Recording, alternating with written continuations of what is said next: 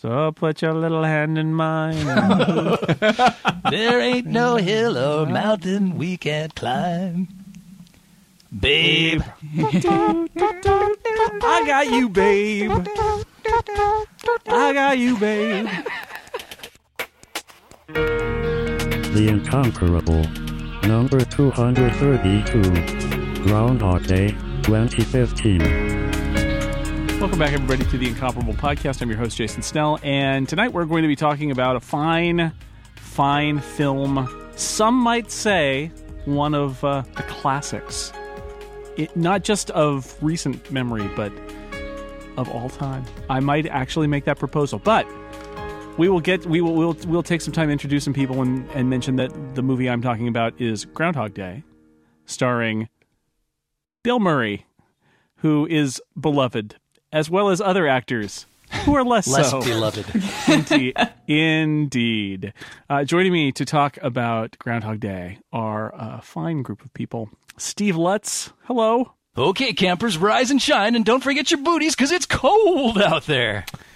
Yes, indeed. Erica Ensign's also out there. Hi. Hello. I sure as heck fire agree that this movie is a classic. Uh, Chip Sudderth is also out there. Hi, Chip. Jason, I'm reliving the same podcast over and over, the incomparable Groundhog Day review today. That's right. How did it go in previous loops, Chip? Damn it, you called me out. Dan Frakes joins us, who is a, a an occasional participant in this little podcast of ours. Hi, Dan. Hello, Jason. Occasional. It's good to have you here. Thank you. Do you have a reference for me? Uh, no. Okay. I'm here because my wife hates this movie, and this is the only time I get to talk about it. So, What? There are people that hate this movie? Dan, Needle Nose Dan, Dan the Head, oh, that's right. Yeah, yeah. uh, and Monty Ashley is also also here. Hi, Monty. Hi, I can think of a lot of references, but I have this weird feeling that somebody else has already done them already. Thank you. in a yes in a previous universe. So, uh, 1993. Let, let, let's let's get some things out of the way here. First off, um, that I'm your we- I'm I'm your weatherman song is um, a- atrocious and must be. Uh, I love it. in the strongest words by possible. Harold Ramis, incident. Not not a not a good song. I disagree completely. I love that song. Every time I hear it starting up, like I was grooving on the couch. I don't know what Steven thought I was doing, but I was having a very good time. I enjoy it a lot. It's it's better when the word before the words start, but once the words start, it is not. No, I'm your weatherman. It's ridiculous, but I, I like ridiculous. It is very oh. much of its time. yes. there's that. Yeah. Mm-hmm. Mm-hmm. I'll make you smile again.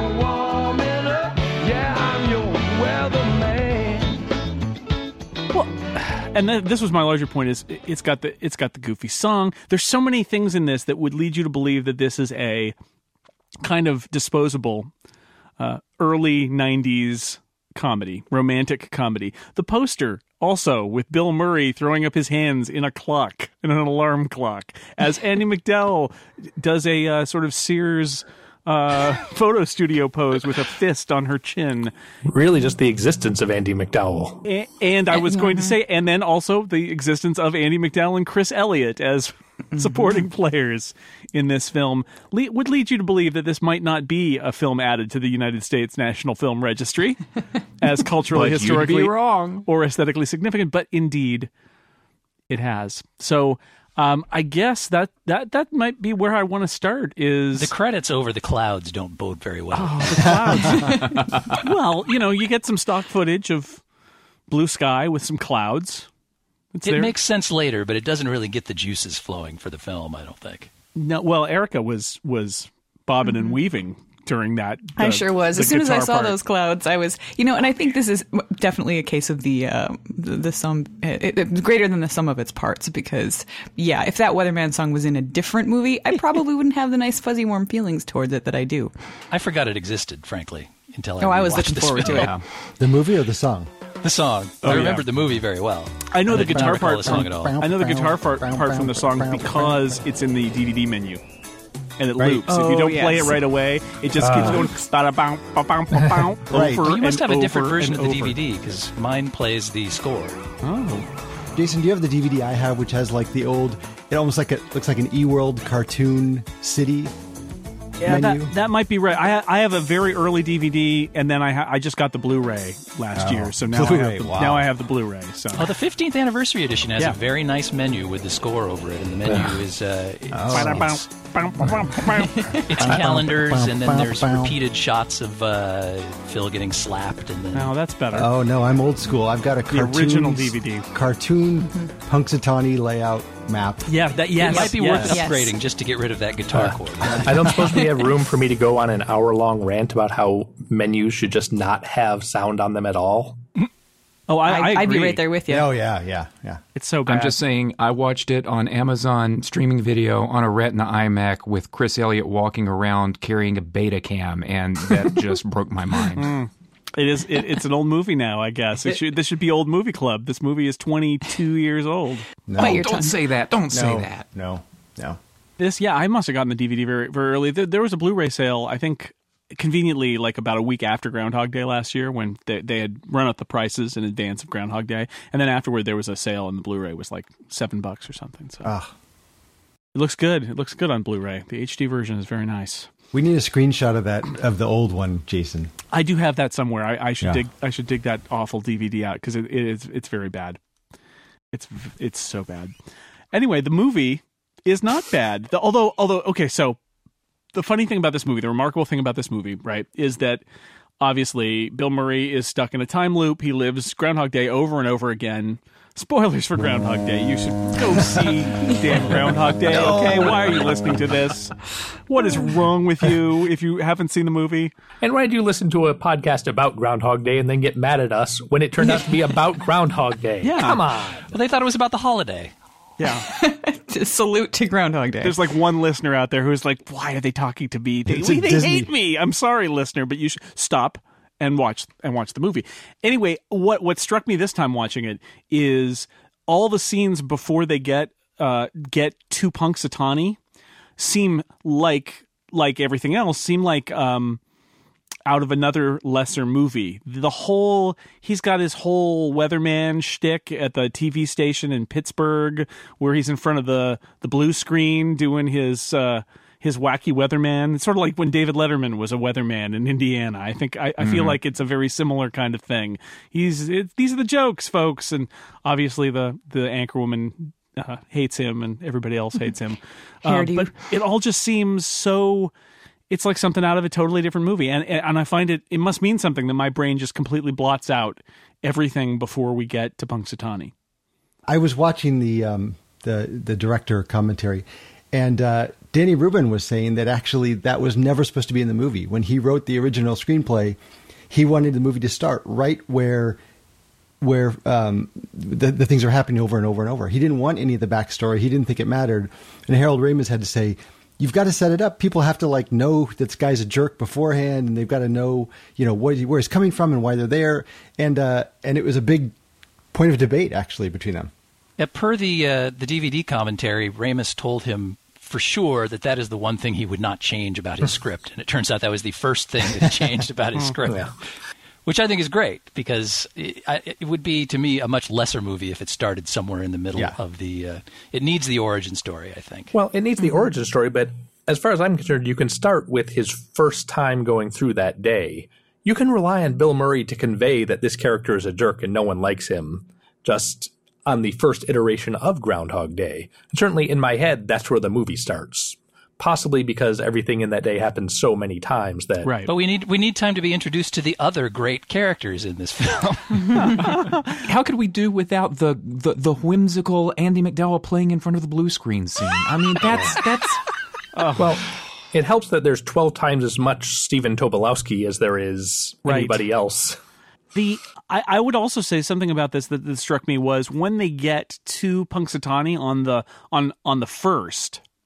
Um, I, I'm also surprised at how, how perfunctory that is. I think it's an interesting choice that we spend time in the weather uh, weather center, or the the newsroom, or the and the TV set in Pittsburgh, where we learn that Phil is you know not very happy and not very well liked, and all of these things, and and almost no time in Punxsutawney, where I, I was wondering to myself, maybe it would have been better to start the movie with them coming into Punxsutawney and setting up Phil as kind of an unpleasant person there, but we never leave the outskirt, you know, the boundary of Punxsutawney because as it is, they get there and you know they're they're going to the cheap hotel and he's going to complain and be a prima donna, right? Prima donnas, right?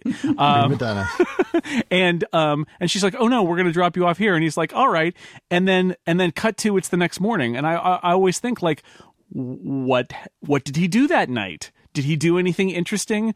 You know thinking that tomorrow would be a normal day? And the answer is nope nope no time for that. Sonny and Cher need to play. Let's just move along. And i think that's a little strange. I wonder if the if the movie might have been uh better if they had just started in Punxsutawney on the evening of the first rather than having the Pittsburgh thing. I don't know. I, I don't think so. I like the contrast. I like the fact that uh, we do get a little bit of time that's outside Punxsutawney where things change and things progress, and then all of a sudden he's in the wormhole, and there and there we go. It's also nice to see where he's coming from. You know, he spends a lot of time talking about how he he wants to move on and become, you know, do something better, and he acts like such a prima donna. But we've seen at the beginning of the film now that he doesn't really have anything to be a prima donna about. He is he's a not weatherman. good at his job. Mm-hmm. No, Did he just call himself the talent? He's he's all, well. He's he, not only, and that is the thing that TV people say, and I always thought it was ridiculous. But the, the best one, right, is that you know, oh, there's not going to be any snow. It's going to be fine. It's going to miss us. The blizzard's not going to happen.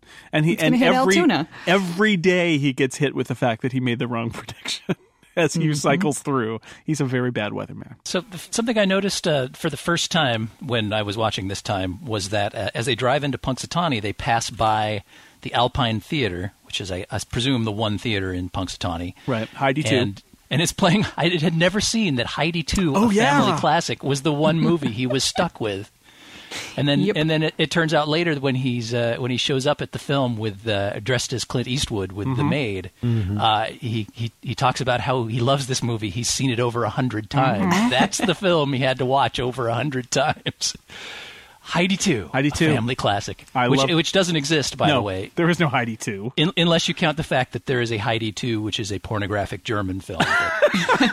But pretty confident Well, that's not the family classic the Marquee is referring to. It might explain her costume when he uh, when he takes her as a French maid. That's I a good just point. oh, I, I just always assumed it was wishful thinking on Harold Ramis's part. Yeah, you're creating your own world. Someday a there'll perfect be a world. Heidi too. It's what I've always dreamed of. That's right. He could have made a Heidi too. Why wouldn't he do that? Well, he died too soon, taken from us. One of the great games to play with this movie is to try to guess how long uh, he Bill Murray spends in his time loop, and and that's one of those moments that gives you a, some perspective on the the depths of of how he's lived this life. Is that he's he's watched Heidi two like a hundred times. Heidi two. And that's that. Certainly, he didn't watch that every night. No. So I hate those trivia questions that I see sometimes that asks, you know, how many times did Bill Murray live through his life in Groundhog Day? And the answer is always whatever, however 16 many, or yeah, whatever. like yeah, however many you see on screen, and it's clear that that is not Yeah. how many there No are. It, I, I mean, and this is one of the few movies I've ever watched the DVD extras Mm. for because I'm not usually a, fan of the VAM, the value added material. Mm-hmm. But this one was really interesting. Talking, I, I think it was Harold Ramis talking about how how dark this movie actually is. The the number of lifetimes that this poor guy has lived over and over and over again. I mean, I, I the, when you get to the suicide part, it makes sense. the original script was even darker. It was. He, I, I think in the original treatment, it was supposed to be like about ten thousand years he had Yeah. lived Yeah. this. Yeah. Well, just the we piano. Like, Right. is he practicing the mm-hmm. piano one hour a day? Yes. Every day. Looks like, and maybe not even every day. I'm sure there Yeah. are some days he decided he just wanted to flip cards into a hat. I, mm-hmm. I'm going to assume that's the only song he knows. Yeah, I think that's probably right. Well, he played at the. played you know, several. uh, he played. Yeah, he played a bunch right. of He different. worked up a He did improv jazz and everything. I Well, mean, it's not improv if you know exactly what's happening to That's true. everybody in the world at every Oh. second. Ah, good point. Still, though, he had to work on those those those fake improvs Until you over crack and over the and over code. again. Comes back the next day. Well, I'm going to try a D sharp there. Oh, now I've got something. That's right. What's February 3rd, he becomes the least popular man in town because he can no longer do everything. No. Also, he robbed that bank. I assumed afterwards that he retained all that knowledge. Maybe Oh, I'm yeah, sure. optimistic, but I figured Oh, he's. no, absolutely. Yeah. I mean, look, okay, he's, let's st- he's a god. let's get let's yeah not the god just a god Just a god. I, I do love that i love you know barking dog. The uh, whenever he's walking through the day, where you get the sense that he's just reading from the, the script of the day. Barking dog, a Cool breeze. car, and he picks up the picks up the bag of money, Nice. and then when he does that for Rita in the diner, um, and and and. And then goes through who everybody is and how he, he knows every single fact there is to know, every atom of everything in this town he knows at this point. That's that moment of of you know you think I'm crazy, but I can prove that I I actually have all these things, and you realize he has spent literally you know e- e- every amount of time you could ever conceive of a lifetime in this one day in this in this one town, and he knows it completely. That moment reminds me of a video game you've played a lot where you can walk into the village and say, All right, that guy has this script, that guy has this script. At exactly six turns after I walk in, the king goes over there. Yeah. You know, I wondered, and maybe it wasn't meant to be this, but this time I watched it, I was thinking about it. Perhaps, you know, the fact that people want to repeat the same exact things every single day, no matter kind of what he starts to say to them, is a hmm. commentary on how much people are simply waiting for you to shut up so they can say the next thing that's in their brain. Or is that a commentary on how podcasts work?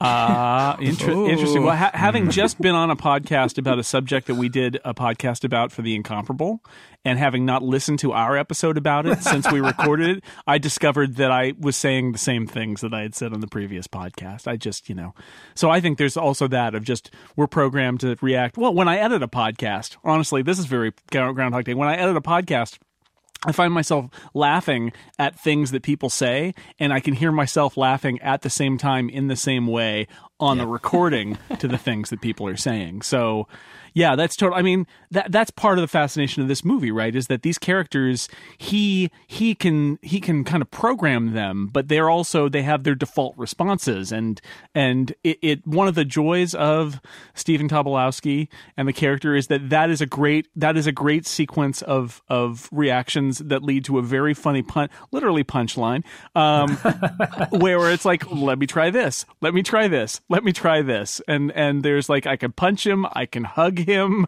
There are many things I could do with this guy. Let's see what he does, and that's kind of beautiful because you know that that he's just he's trying to find all the variations of of behavior from all these people because they all start in the exact same place every time. It does make me wonder, after all of the time he spent on this one day, whether after the credits roll, the realization dawns on him that suddenly he's got to live a different day, and he just falls into a deep depression about the fact that he no longer has the whole thing pegged. He has to he has to work it out on his own now. He's used to getting up and walking down and turning on Jeopardy, and now something else is happening. And the first time someone says, Hey, there's that guy. What? You didn't say that? Oh, no. That's why I meant he becomes so unpopular the- the next day, because the next day on Jeopardy, He's he's not not, going to know all the answers. Yeah, this is a totally different episode of Jeopardy. Um, I, I I think that's why the last couple of scenes in the movie are really important. I think it's really important to see him on the third and to see that he's. And we can get into the philosophy of this uh, later because I think that's that's one of the most important things about this movie. But the when you see him at the end, he's at peace, right? He he has come to a point where he's uh, he's at peace. He's he's that's that's how he escapes the loop. Essentially, is that he perfects this day and and he moves on. And and so I think it's super important that he says, I think we should live here. You know, we'll we'll rent to start. You know, and all of that, and that he seems okay. Because you're right. The other way to view this is that he is a complete wreck. Because after ten thousand years, he's in another day, and now he doesn't know what to do. And that would be a really depressing ending. Or third option, he now has to live the third over and over again until I've he thought about perfects that day. Oh, Groundhog man. Day 2. The day after the Groundhog third. Day. Day after Groundhog Day. Heidi three, Groundhog Day two. You know, watching this with Steven, Steven's birthday is uh, February 3rd, so he decided that this is one of the cruelest movies he had ever seen because it's never always almost his his birthday and it never gets there. The universe gave him a break. The third was the day that they changed reels at the movie theater. Heidi too. Imagine being trapped. See that? I love that that that joke is there, but it's just sitting there for you to notice, which is how you're trapped in a town where the only movie you can watch is Heidi two, and the only TV show you can watch you can watch that one episode of Jeopardy. But he learned to love Heidi too He did. After a hundred plus viewings. exposed to anything that's one of the things here exposed to anything for long enough to learn all of its nuances like this town that he hates and hates going to he learns to love it but after after knowing it properly Um, I, I tried uh, when when we do these movies on the podcast. I try to take notes about what's going on, and I, I did like five of them, and I, I gave up because this is a movie that's impossible to chart on one level, Mm-hmm. and on another level, I've seen it so many times that I kind of I know what's in it, so I I just kind of gave up because it's so weird. Because once we're in the time loop, it's just you know re- we're replaying events. I always wonder that I assume they shot it where all of the different sequences were just so- shot in a row Yes. because Yeah. you want everything to be exactly the same. And that, this must have been a very strange movie to shoot then because you're literally just doing eight variations on one scene for days and then you move on to the next set of scenes. So you're you know you're at the at the little gazebo where the where the groundhog is for three days and then you're off to punching Ned Ryerson for for three days and Yeah, well, Ramis said that about that scene with with um, Phil and Ned Ryerson, where they they had to be careful because every time they they they they showed this the scene, they wanted the the fog to be the same, they wanted the lighting to be the same, the time of day. So they just you know would get up in the morning and they would do like shot after shot after shot after shot, and each time Murray would be like, well. I'm going to be sarcastic this time, all right? I'm going to be, I'm going to hug you this time, and they would just keep doing it over and over again. Uh, and then if they didn't get enough shoots, um, shots in, then they'd have to like you know take photos of the sky and then wait till the next day it was like that, and then do a bunch more. Um, but he said, yeah, he said it was actually hard acting because you're like, okay, I got to do it different than last time rather than the same, which is how you usually do when you act, right? Yeah, very strange. I've been um minor. This is like sort of Glenning, but not really. Um, they they shot this movie in uh, Woodstock, Woodstock, Illinois. Woodstock, Illinois. which I've been to. Yes, I've been in that town square.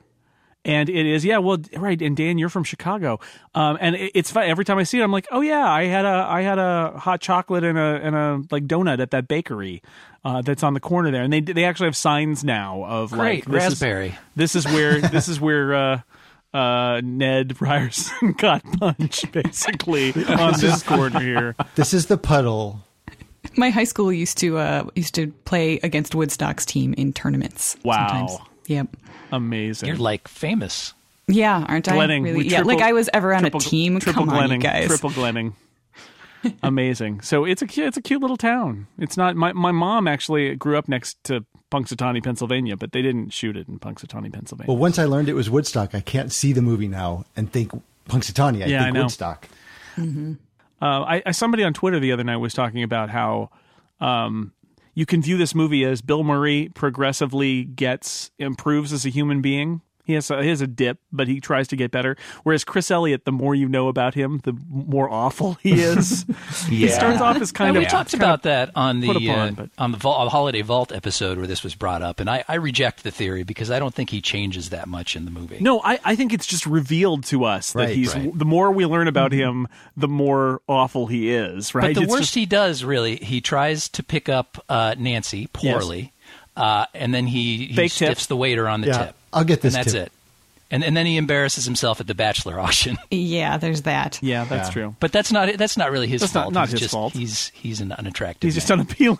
that's right. No, the way it is his fault. The way that he sort of like tries to, you know, flex his muscles and dance around Yeah. a little bit. That's that's just icky. I wouldn't care if he did have nice muscles. That looks stupid. But while I while I like the idea of that sort of parallel timeline going on, I just I don't see it that much. Although I don't think I don't think that um that Bill Murray actually comes off as that awful at the beginning either. I mean, he's clearly kind of a broken man, but the the worst he does really is he talks a little trash to Andie MacDowell, who clearly deserves it. Prima donnas. He thinks he's a little bit, uh, you know, higher and mightier than he is. He thinks he's the talent, uh, and then he treats uh, Chris Elliott kind of poorly as well. But then again, you know, It's yeah. who Who among us would not? exactly. I have to say, I actually like Chris Chris Elliott in the role, though. I think he was good for the Oh role. yeah. He, uh, yeah, he works very well in He has one of my Yeah. favorite one of my favorite lines in one of my favorite movies with lots of great lines is when Phil and, and the groundhog drive off the cliff right. Into, in, into the into the quarry. Yes. And he says, "Well, he might have survived." And then there's a gigantic, impossible explosion. He says, Well, Well, no, well, probably no, not. Probably now. not now. Probably No. not now. "No, that's beautiful. Man, man, might have survived." I didn't actually want to see this movie when it came out because, for one thing, the trailer made it look ridiculous because it you know uh-huh. showed scenes of him driving with a groundhog, don't drive angry, Yeah. that sort of thing. And then I was like, oh. oh, Chris Elliott is in it. I I can't stand that guy. I, I refuse mm. to see this movie. And then when it was Andie MacDowell, it was just like, nope, okay, I am out. But eventually, somebody Smart. convinced me to watch all, it. All the signs were there that it would They be really terrible. were. I'm mm-hmm. starting to think you guys are not going to be on board for the Hudson Hawk episode or something. Yeah, Andie Hmm. MacDowell. Okay, let's talk. Let's talk about the Andie MacDowell problem. Sure. She's in several movies that I really like, but I still don't like her. Like I love Four Weddings and a Funeral, but I just cannot can't take her. I, I, I- I think there are things in this movie that make me laugh because I think they're very Andie MacDowell, like like the love of rhinestones, and there are all these things that I think in a if, if this was if this was Meg Ryan or some other kind of romantic comedy actress, we would be like, oh, the, like the quirks that Sally has in When Harry Met Sally, right? If those were the quirks of Rita here, it would be like, oh, that's so adorable, and instead they're all so annoying. She likes the French poetry, and she has the sweet vermouth on the rocks as her favorite drink, for God's sake. And, and she and, and, she, and she wants to toast to she like wants to to toast toast to world world peace. peace, and Oh she is God. overcome when Bill Murray says he gives a prayer and so, to mm-hmm. world peace, and I'd like she's to live at moved. Altitude. Up in the mountains, high elevation. I do think she's less offensively bad in this movie than most of the movies she's been in. Certainly, Because in this, she's she's supposed to be kind of a big doofus. So when she turns out to be one, it actually works a little bit. Although she is still irritating, but she does. I think she does successfully pull off sweet. Although, although Yeah. it is, it's it's kind of in a too brain damaged for malice kind of way. She's almost sort of an ethereal pixie dream girl, you know? She's just she's just she's she's there to be an object to be adored. I mean, she is not really a character. Yeah, you're right. You're you're right. I mean, there's there's a progression there where we learn more about here, but I think you're right in the sense that this is not a movie about Bill Murray learning who she is and appreciating who she is. It's it's I mean, it's about him perfecting himself but by being willing to learn about her, not about her her I mean, literally she can't grow, right? Cuz yeah. Groundhog Day. But um, I, I, I, so I think that's, I think that's fair. I mean, what what we really see is Bill Murray learning to appreciate her for who she is, given you know what little information he can glean on this one particular day. Well, but she, she's also uh, an antithesis for his character at the beginning, right? In that he's a jerk and sleazy, and she's, you know, at heart a good, nice, simple person who who you can't dislike, right? and it's just kind of like this is you're everything she's not. That's basically what his mm-hmm. character was at the beginning, right? This episode of The Incomparable is brought to you by MailRoute. I use MailRoute. It filters out spam viruses and bounced email before it even reaches my mail server. Imagine opening your email every morning and seeing only the legitimate mail that you want and need to receive. MailRoute can make this a daily reality for you. It's not a fantasy. It's real. There's no hardware to install. There's no software to install. It all happens in the cloud. MailRoute servers receive your mail. They use their intelligence to sort it, determine what's junk and needs to not go to you, and then it delivers on the clean email right to your mailbox. It's easy to set up, very easy. Reliable. I've been using it for a couple of years now. I find it to be incredibly reliable, and it's trusted by not just me, but the largest universities and corporations out there. As a desktop user, you'll find the MailRoute's user interface is simple and effective. I get a little email with a list of the spam that's been filtered out, and with one click, I can deliver it and whitelist it if they do make a mistake, and they almost never make any mistakes. The accuracy is amazing. If you're an email administrator or an IT professional, they've got tools built with you in mind. There's an API for easy account management. There's support for LDAP, Active Directory, TLS, mailbagging, outbound relay, everything you'd want from the people who are handling your mail. Start a risk-free trial today. No credit card necessary. Sign up, change your MX records, and your mailbox and hardware are completely protected. It's that simple and effective, and there's no good reason not to try it. All incomparable listeners will receive 10% off for the lifetime of your account. Go to mailroute.net slash snell right now. That's mailroute.net slash snell. Stop spam from coming into your email box with MailRoute. And thank you so much to MailRoute for sponsoring The Incomparable. I think the one the one thing that bugs me a tiny little bit about this movie is the resolution when it comes to her because that last day for whatever reason she completely falls for him in Right. one day. So she's known him for, you know, she's she's new at the news station, but she's been there long enough to get an idea of who he is as a person. And then suddenly he makes an abrupt shift and acts different. And just because he's nice to everybody else, she completely falls for him. And it just seems a little bit, and I mean, maybe that's just, she is that sweet and nice and perhaps a little bubble headed that that's the kind of thing that she'll just go for. I don't know. Yeah, the Seems last day little is off. sort of problematic for a variety of reasons, but I think that's the main one. Well, well, and we spend the whole movie with her not falling for that and not falling for him, even when he mm-hmm. does everything perfectly right, staged. So and you then could, you could Yeah, go ahead. argue that what makes her fall for him is not him. So it's not him trying to put the moves on her, and then it's not him trying to do exactly what she he thinks she wants to hear. In the end, the thing that gets her is him being in this community and understanding these people and knowing about them and sort of caring for them and being able to do the right things and being liked by them. And so you could argue that in the end, what wins her over is that she didn't realize that when they go to mm-hmm. Punxsutawney, Pennsylvania, he is completely beloved by all the people in the town and cares about all these, you know, strangers essentially. So I, I mean, I'm not sure I buy that, but that that's the difference is that it, she's really impressed with how he works with the town more than when he's working on her. And I could, I, I could buy that if they were if they were there for several days. But when you think about the amount of time he spends running around mm-hmm. town making everybody else like him, she only really sees him like that at that party scene at the end, and then when they wander around town afterwards. So Exactly. We're we're with him all day, but she she sees him in the morning and she sees him again at night. And the only thing that really, I mean, sure, all these people are coming up to him and saying, "Well, he did all these great things during the day," but she doesn't really know what those things are. So why does you know? And and the other thing is that makes me think that she's really falling for him because he can play the piano, because the other stuff is so mm-hmm. minor, and that that doesn't add much to her character for me. Why did he fall for her? There's not. Well, he fell for her because she's the only one in town that he can't bed. That's my that's my opinion. It's your theory. so your theory is that there's a whole series of scenes where he has sex with every other person in town. Yes, I like it. yes. Well, no. The reason for his attraction to her is because she's the only chick in town. He has no chance of boinking. I don't know. He he does say that the first time he saw her, and this is when she's asleep, so he has no reason to lie. The first time he saw her, she changed something in him and made him want to be better. So I think that maybe Groundhog Day was just an, an opportunity for that to play itself out. Whereas if he didn't relive this day again and again, he would have just like quashed that down, like we all do with so many good intentions, and just let it die.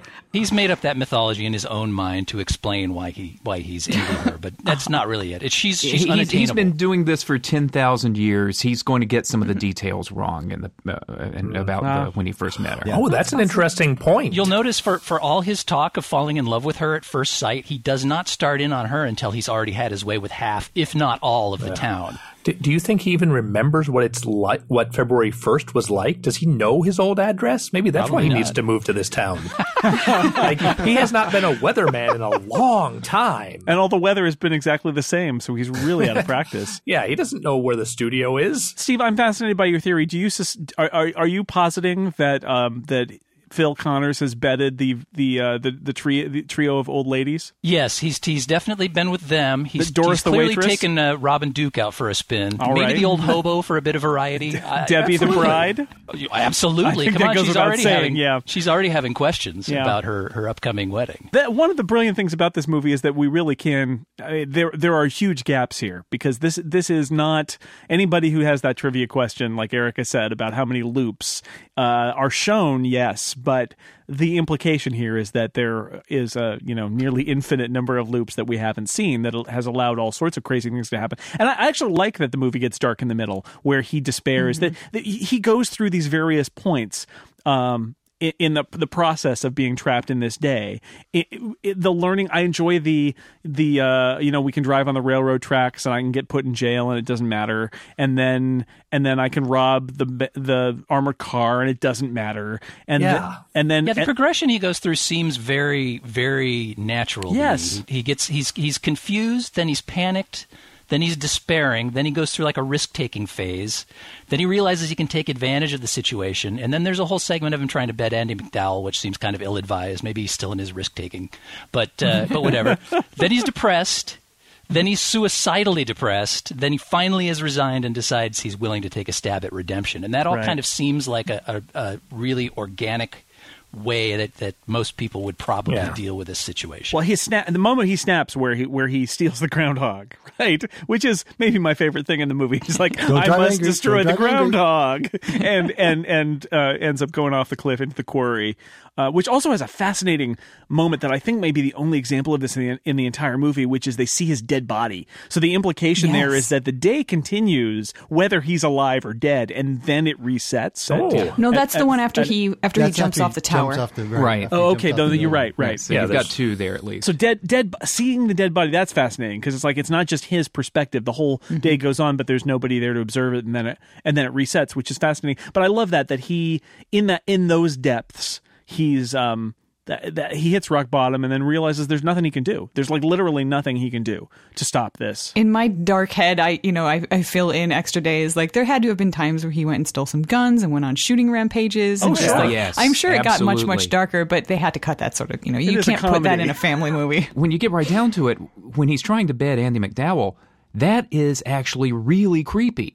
Oh yeah, Um, Oh, absolutely. sure. Oh, yeah. When, when he when he's when he's He's trying to making push moves all the on right her in his hotel right? room and trying harder and harder, it's it gets really damn uncomfortable for me, and I didn't know if I was just watching it with the 24, 2015 eyes or if it felt that creepy when when I saw it in the fir- in the theater and I didn't remember it. But that's awfully dark. Chip, you're still writing 2014 on your eyes. No, no, you're right. It, no, and and it's meant to be. the I, The idea there is that he is he is manipulating those situations. He is robotically. Like, I, I think it's a chilling scene where um, he is getting he's rehearsing what he says to her at the bar, and He's if he says something PUA wrong, in the world. yeah, and he and he says he says like okay, it's vermouth, vermouth. You know when he's getting and toast to world peace, right? That is super creepy because that and that that's like the phase of of his uh, relationship with her, where there he's just trying to please her and say the right thing, and it and it still doesn't work. The the I love the moment also where he totally um, is freaked out and trying to rush through the snowball fight. Right. Yeah. oh yeah, I I love the whole Rita courtship exclusively because um, it- it gives the opportunity for them to show how on the first day, as he extracts some new tidbit of information from from uh, from Rita, he sounds totally natural, and then on subsequent repeats of the same lines, they sound more and more forced, like he's reading from a script. And it, it, culminating in that, that snowball fight scene where he's in the first scene he's playful and he's having this the, the fight with the kids and he's kind of you know he seems like he's having fun and then he goes utterly manic in the last one that we see. Well, it's a, it's like a video game, right? I mean, we, we made this analogy earlier. He's literally just going through steps and realizes if he doesn't trace retrace his steps, he can't get to the next bit, and it's going to reset, and he's going to have to do it again and again. It's like losing in the middle of a level and going back to the save point, right? But I so love he's the like, "I acting in through that this." in particular It's so that- great. I- I- oh, you fact that he- guys, uh, let's throw some snowballs, right? It's like I want kids, lots of kids, foster Are kids. you up I for want adoption? I'd like to go back for a second because I think one of my favorite things from a, just a character standpoint is the risk taking phase because so many people in movies get stuck in weird Twilight Zone environments and they never investigate what the rules are of their reality. But he has to, and I really appreciate seeing a character say, "All right, well, let's uh." Basically, he has a checklist. Well, what happens if I die? Okay. What happens if I stay up all night? Nope. All right. And he's like defining for himself the rules of his world, while at the same time defining for the character. Excuse me, defining for the audience what the rules are. And I would like more people to do that when they're in crazy nutso world, as happens so often in movies. I wanted to say about the repeated scenes where we see things sort of change aspect. I I think that's that's a huge. Um, that says a lot about Bill Murray's acting capability. Mm-hmm. I, I think he really does a fantastic job in this. Just some of them are very subtle. I mean, the, as he's you know repeatedly coming in and doing the vermouth and then the world peace thing. It, it's it's just fascinating to me how those those repeated lines. He does such a good job of making it clear that he's you know he's just kind of going through the motions of that part because he knows how this part works, and and. Uh, the other thing I want to say about his his acting in this film is uh, when Bill Murray tries to be emotional, he usually does a really bad job of it. he usually either seems like he's he's sarcastic or he's just being straight up psychotic. Like uh, Scrooged, I think, is the best example where you know he has his big turnaround at the end of Scrooged, and he seems like he should be locked up. Once he's been redeemed, he seems like you know he's totally manic and he's he's frightening more than he is you know heartwarming. But in this movie, he really does, I think, a really great job of pulling off the emoting. He's he does the um, like even the the kind of ridiculous speeches like the when you stand in the snow you look like an angel that comes off as really real. Mm-hmm. And i was completely unaware before this movie that, that bill murray was actually capable of that.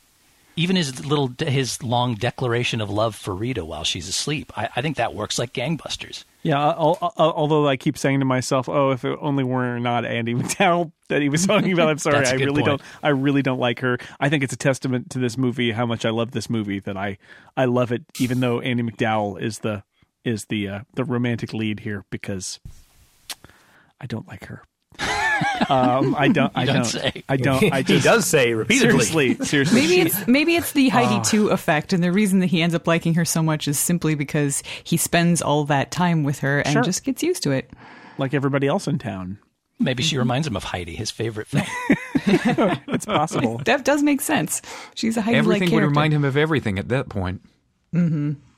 You know, I, I do think this is the perfect m- match of a character to an actor in Bill Murray in Andie MacDowell. No, uh, in Bill Murray, uh, that that you want the the fact that it's the cynical weatherman and that he starts off in a place where he's not he's not a horrible human being, but he's not in a good place. His priorities are all screwed up. He doesn't know what he wants. He's unhappy. Um, and uh, and then yeah, Steve, you're totally right. He he takes this he takes this journey and and it was really well suited to what what Bill Murray's good at. And then when he gets the the moments where you where he's finally perfected this day um, and shows some genuine emotion uh, that isn't you know anger or mania that that uh, that it it uh, it's it comes across well. I agree. And he doesn't become an angel. He's still recognizably No. Bill Murray. Yeah. Like, I, if you walked in and saw somebody playing the piano like that with those sunglasses, eh, Well, yeah. In fact, I, I, I, I thought that the last day. That's one of the other things that always bugged me about the last day is that he's still kind of an arrogant jerk at Yeah, the he's gotten end. more He is. creepy in that last day at that than he last was scene, previously. He kept getting better and better and like a nicer guy and everything. And then all of a sudden, the last day, he's kind of like he's very smug, and that always bugged me. so here's another theory that I have, which is the it's not about the perfect day, right? It's about getting the perfect ending to the perfect day. And he reaches the point where he's he is there with Rita at the end and is not putting like putting the moves on her. He's happy to be there with her and has resigned that he's going to reset and he's going to lose everything. And I if I've got my theory for why it moves to February 3rd, it's that, which is that's that's what mm-hmm. gets him over the edge. Is that in the end he's not doing anything in that last moment with her that is that is uh, any of his game playing b- from before or particularly selfish. He's sort of like He's content and in the moment. yeah, he's happy to spend that time with her. He reaches the be here now sort of Mm-hmm. philosophy, the, the Ram Dass Yeah. philosophy, which my dad always tells me. He finally gets to that point where he's not wishing it was a different day. He is comfortable where he is. And, you know, it's, it's enlightenment in a way. So he moves on. However, throughout none of this does he ever eat the chocolates on the nightstand. What kind of monster is he? Come on. I assume that he's had the you know the the giant uh, the giant brunch or lunch at the diner every day. Well, those are probably fresh chocolates on his nightstand each night. He's probably eaten the day the morning chocolates, and then the maid has come in and put, or uh, you know, the old lady. Who has come in doesn't eat the more chocolates immediately when walking in the room? That I think he's question. had those chocolates thousands of times. You're okay. Well, maybe. Yeah, he's Those- probably those tired of those chocolates. chocolates. he's eaten them a thousand times. He's pooped them out a thousand Yeah. times. well, no, not if he eats them at the end He of the day, might not Monty. actually end up pooping at all for ten thousand years. it's possible. Oh. Oh, Oh, that's the February danger. 3rd is going to be unpleasant. Imagine that morning Don't before, ruin this before- for me. Yeah. Poor Rita. it's almost She as awful doesn't as him not having warm water for that entire time. Yeah, That's oh, true. On the Ram Dass note, I really like the idea that this is the story of him learning to live in the moment Mm-hmm. when he's been forced to live essentially in one moment forever. Yeah. But he ultimately makes his peace with it, and that's what uh, gets him out of it. Yeah. I think so. Very, I- very Buddhist. What? what Yeah. Oh, absolutely. What? What do you think about? Um. I, so, one of the obviously the philosophical implications here are, are are fascinating. What do you think about the choice to have uh, no clear mechanism for him getting in or out of this? I, I, I love it, but I, I'm just curious. We never, there's never an explanation in this movie. It's kind of refreshing to me, but there, there's no. We all just get to make it up. I watched this with Steven, who had never seen this movie before, and the, the one thing that he said when the movie ended, he threw his hands in the air and said, "Why?" he was he he was not sure that he could handle not knowing. Where to me, that the question the never point. even occurred to me. Maybe it did the first time I saw it, and I just forgot about that. But I I like not knowing. That that makes me. It's not just why did this day get repeated. It's why did the universe or fate or whatever pick this particular poor schlub for mm. this torturous redemption? Does this happen to everybody at some point in their life, or is it just this guy for some reason? And because you don't know why it started, you get to make up for yourself why it ended, which I think makes the Yeah. end of the movie much more interesting. Yeah, mm-hmm. yeah. I mean, it, it it would to me it would ruin the whole movie for someone to say this is exactly why it happened and why he got out of it. Because i if you set that up, it it sort of takes all the mystery out of it. And I don't know. it- I I I am like Jason, glad that they never say a thing about it. It would make it mechanical, and I feel like the the beauty of this movie is that it it really flows. Well, I think it works really well without it. I think it could work with it. Uh, the movie Edge of Tomorrow, which recently came out, the Tom Cruise movie with mm-hmm. this mm-hmm. exact plot, Yes. is actually really good, and it does have an explanation for it. But it, but that was the worst part of the whole movie. I thought uh-huh.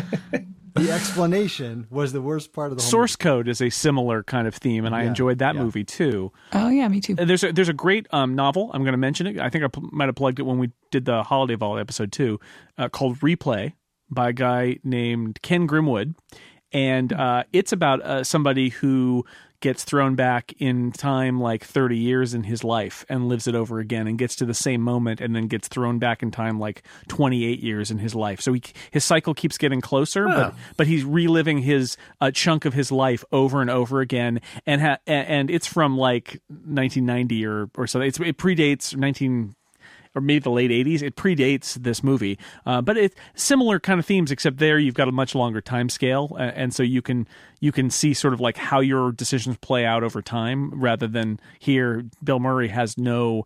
I mean, he has he's trapped. He ha- there's nothing he can do that has any lasting impact, which is a little bit different. But I love I love having that that approach, and I do love that that it's completely uh, uh, open to interpretation. It's very clear that he he sets on this journey of self improvement and and he gets out of it. Um, so, you know, I don't. I don't, I don't know. I, maybe everybody in this world lives through that, right? I don't know. I think that's enough. Even though our protagonist is an infinite stalker, this is a romantic fantasy. Well, is, and- is he and a stalker? If I mean, he can't leave, so He stalks everybody in town. Once you Yeah. know exactly Everybody. where everyone mm-hmm. is. Yeah. I think that if I think I don't think he starts out as a stalker. I think he develops into a stalker because he's been on this day Yes, thousands of times. yeah, I'm going to And- go stalk that guy now. Right when What's you his get story? bored, right? You're bored.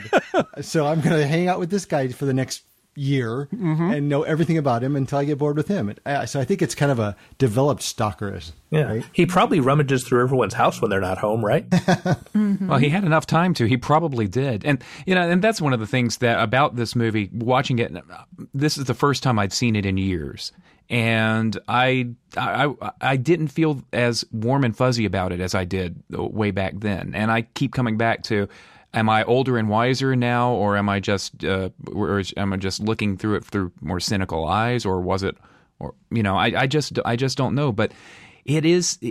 I do see such darkness in the character that I almost have trouble coming to the end of the movie when he's redeemed and and uh, a, a a a good guy again. Uh, it's well, just if it helps to think about think about it on on the scale, I mean, throughout somebody's life, you know, say fifty or sixty years, that person is not necessarily the same person that they were from when they were young. You know, maybe they did something terrible in their twenties and then you know redeemed themselves. I don't think I would necessarily judge a sixty-five year old person on what they were doing when they were in their twenties. In this case, his dark period could be three and a half thousand years from the end of the movie where he gets his redemption.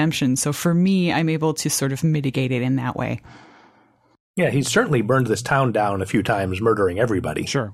Mm-hmm. Some, somebody in the chat room is asking about the boundaries of the magical zone. I think actually one of the brilliant things in here is it's implied that because of the blizzard that hit just out of sight, Right. outside of town and cut off all mm-hmm. the long distance lines and all of those things, that essentially Punxsutawney is in a bubble and it's cut off by the weather from the outside world. But it has the net effect of it being that he can't leave town. He is trapped in this time bubble for eternity, essentially.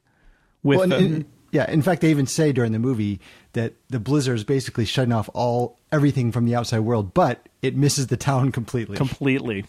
Yeah, even communications, you know, he can't get a long distance line, which Yeah. watching it this time made me giggle at long distance line. This could have been a very, very different movie had his had the day changed to February third, right after one of his killing spree days. Mm-hmm. I, Yeah. I, I thought of that every time. or his death, right? I mean, Mm-hmm. at that point he was willing Whoops. to die because he needed to be out of there. But it'd been like, yep. And then it was the next day. Oh well, we'll never know why he did that. It's The possible end. that there are 10,000 years worth of alternate realities spawned by each of those days. Very nice. Uh, anybody have any words for uh for Stephen Tobolowsky as Ned Ryerson? Every this is my kid's favorite thing in the entire movie is when he says Ned and punches punches Stephen Tobolowsky in the face. It it is Am I right? uh, so. Am I right? Am I right? Uh, right. Am I right or am I right? Right, right. I think it was probably a bad idea for Stephen Tobolowsky to be so great in this because I am certain that for the rest of his life, Yeah. this is how people come up to him and greet him. Right. Oh yeah. I know, and I mean he's been Ned? in hundreds of films, and this is Yeah. this is you know that what you're known for on And he's IMDb. Does that really Yeah. bother an actor to have a role that's so iconic that people come up to you and talk about it all the time? Well, talk about yes, but specifically a character who runs up to people and accosts them. right. People are running up to him and accosting him. Yes. He That's could have true. been playing a memorable, polite character. It's, a- it's just a great it's just a great little bit. I love I love that Ned Ryerson. It's just it's just crazy, and uh, watch out for that first step. It's a a doozy. I think my other favorite one is one that's that they don't repeat it nearly as many times, but it's a guy on the stairs at the beginning who's you know says off to see the groundhog, um, and that actor actually was Oh, yeah. in a short-lived sitcom called Herman's Head. That's where I always remembered him from, uh, alongside the voice of Lisa Simpson, and uh, and he Hank at the- Azaria, Molly Hagan. We all know the full cast of yes, Herman's of Herman's Head. Head, Continue. This is why I love you guys so very much. She was also in Down Periscope. Anyway, yes. Um, but but anyway, so that uh, uh, the, the last time where where Bill Murray gives the, the little speech about it uh, about it, and he just like the look on his face as Bill Murray walks away down the stairs, like Oh, he yeah. he straightens himself up and he just has this big grin, and and that's where I, I first really start seeing that Bill Murray is making a positive or has the ability to make a real positive impact on the town. It's even in just just little things like this, it works. yeah, I like the the yeah he cro- the he quotes the French poetry at him and. That's what it was. Mhm. Oh man, that that is yeah. Well, th- this is the kind of thing where you look at the cast list and it's and he's man in hallway, and you think, well, that is just like a throwaway. It's like, nope, he's got a lot of stuff to do as man in hallway, because we see that scene, you know, a good eight or nine times. Amazing. Uh, I wanted to throw in a few good words for uh, Gus and Ralph. Yes. Uh, Rick Ducommun, who I remember from I can't even remember. He was well, he was in Spaceballs, right?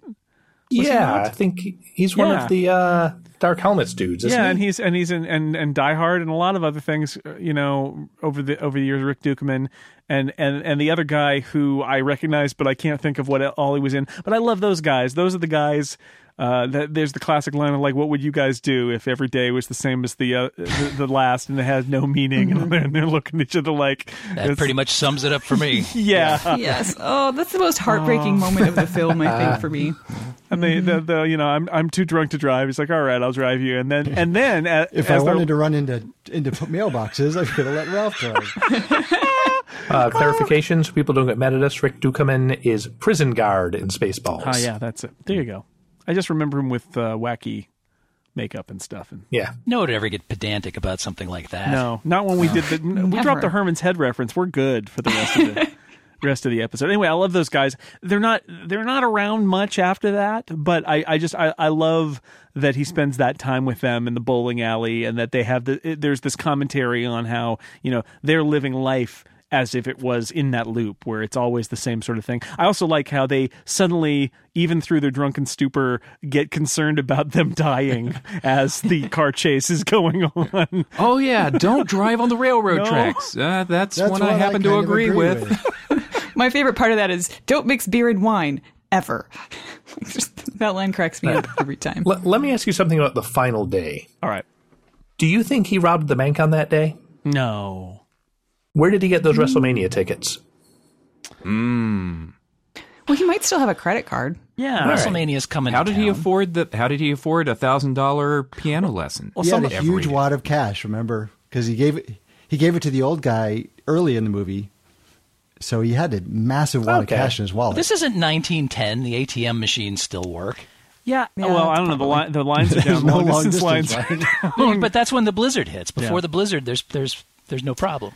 And All my right. thought about the piano lessons was that, you know, the first day he goes, he offers her thousand dollars. If it was me, the next day I would offer eight hundred. Yeah. And see how that and like Yeah. just keep willing it down until you get to the point where you know she's gonna say no and then that's your baseline. And he doesn't every need day. piano lessons on the last day. But he's, no, he has to take them He has because to. she's oh no, so he proud does of him. because she's so proud of him. You're right. Right. You're right. God, that that poor piano student is so devastated every day. Every getting time. booted unceremoniously from her lesson. No, y- you're right. You're right. I, I, uh, I, I don't know. I don't think he is allowed to rob the bank and get to the next day. I think. All right. I think he. I think it's a good. That's a very good question though. But I don't think he's allowed. I feel like it would almost be a waste of time because he has to sit there for a while watching them doing that, and he's got a lot of other stuff to do. He'll have it timed out so he doesn't have to spend that time. Like you play the level often enough, you know when the hmm. fireball's coming. He's got that sweet, sweet weatherman money. He doesn't need to rob the bank. He can speed run this game. Yeah, he's doing fine. So something I noticed this time that I maybe I did notice before, but I didn't pay as close attention to is how good the direction and the cinematography and the editing are.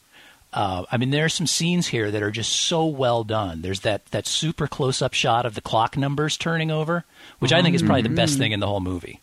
When it just, you know, that Oh, they yeah. actually built a, a model that uh, that they could get real Of the close clock to. radio? of the clock radio as the as the time changes from 5:59 to 6 and that's that's a great shot. Um, I love the starkness of the scene where where Phil is reciting the DJ speech in bed on one of his dark days. He looks so utterly haunted as he's saying, "It's cold out there every day." Oh yeah, that is so good. and, and the the camera's kind of pulling back from him as though it's like re- repelled by his his sadness. And then um, I, I never noticed this before, but he he goes through the whole sequence where the old guy is you know dying repeatedly from old age, and uh, there's the scene where he's trying to resuscitate him out in the snow, and. It, the camera pulls back after he tries to breathe, you know, uh, some breath into him, and you can see the steam from that breath kind of escaping on the breeze up into the Yep. air, and that is just such genius cinematography right there. And and of course there is an, a you know a subsequent breath as he kind of looks around and looks up at the sky as though you know why did this happen? But it's so lovely. Well, that and that that moment, that whole sequence where he's trying to take care of the of the the old man, is wonderful because that's the moment where he realizes that he's severely limited in what he can do. Like there's some things you can't change. He's not a god at that Yeah. point. That's that's when he Yeah. knows. Yeah. It is a little weird that he keeps calling him father and dad and I pop. know. I kind of wished he would have gotten the guy's name at some point. I don't know It if he doesn't seem could like he say can talk. anything. Yeah. Yeah, maybe. Yeah, I like I, lo- I do like the scene where he just keeps feeding him soup. I think mm, that's Gets- gets a little hard sweet. down there. It at the gets hard down there at the bottom. Oh, Yeah. That's so good. What else should we talk about about this? I, like I said, my notes are sort of like, hey, they just keep repeating things over and over again. I'm looking at my notes too, and and like often happens with these movies that we watch that I love, all I do is end up just writing down all of the quotes that I know and love anyway, uh-huh. just just because I like him. I'm betting he's going to swerve first. oh. My favorite, well, one of my favorites is the "I've killed myself so many times I don't even exist anymore." Uh-huh. 'Cause I think that that is such a plaintive uh, moment. It's just so bleak that it it f- just the one line captures the mood of all of those scenes right there. well, that's the annihilation of the self. That is like he has to basically accept that he's nothing, and then he can start to put something together. But it, yeah, I mean, th- this is. I, I think that's a really great example of uh, at this core one of the uh, at its core why I love this movie is that it is both meaningful and funny at the same time, which Yeah. is really, really hard to do. And this movie does it. Like, you know, Bill Murray, oh, it's wacky Bill Murray. And it is a f- really funny movie. And yet at the same time, it, it gets really dark and it is it's meaningful. It's about somebody trying to search for meaning and like being given this opportunity that is a blessing and a curse to understand like why you know who people are and appreciating other people. And and uh, that's a you know that's a perfect example of it's a very funny moment. At the same time it is a super meaningful moment. There are moments when it manages really a good heartbreak too, like that after his big heartfelt speech to Rita in bed that first time. When you hear that mm-hmm. click of the clock turning over and then oh, Sonny yeah. freaking Bono is back, it's like being stabbed in the gut. You're thinking Yep. he he did it. This was all about. oh, oh, okay. And you know, character de- good character development is something that is important for for excellent films. But I think very few films hang everything on the development of a character the way that this movie does. That's that's really the whole point of all of it. Yeah, this could have been Jim Belushi and Michael Caine and Mr. Destiny, and it's not. Why you got to cheapen this podcast by raising Jim Belushi's name? After my repeated Grease 2 references, you get mad at him. Nice. i question the ice sculpting lessons i think that was probably a waste of time that seems a little odd, doesn't it? Ed- education is never a waste, Jason.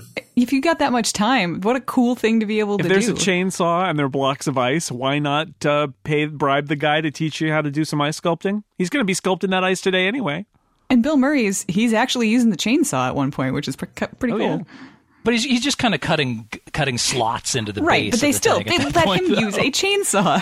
What? And they went back to that like three or four times during the movie, right? Oh, we're back to the ice sculpting again. yeah that's a weird one Uh, But the thing is that uh, with all these new skills he's got, you know that you know on subsequent days, now that he's out of the time loop, he's still going to be kind of a stud. I mean, he's a guy who can ice sculpt and play the piano, and He can uh, sculpt one head.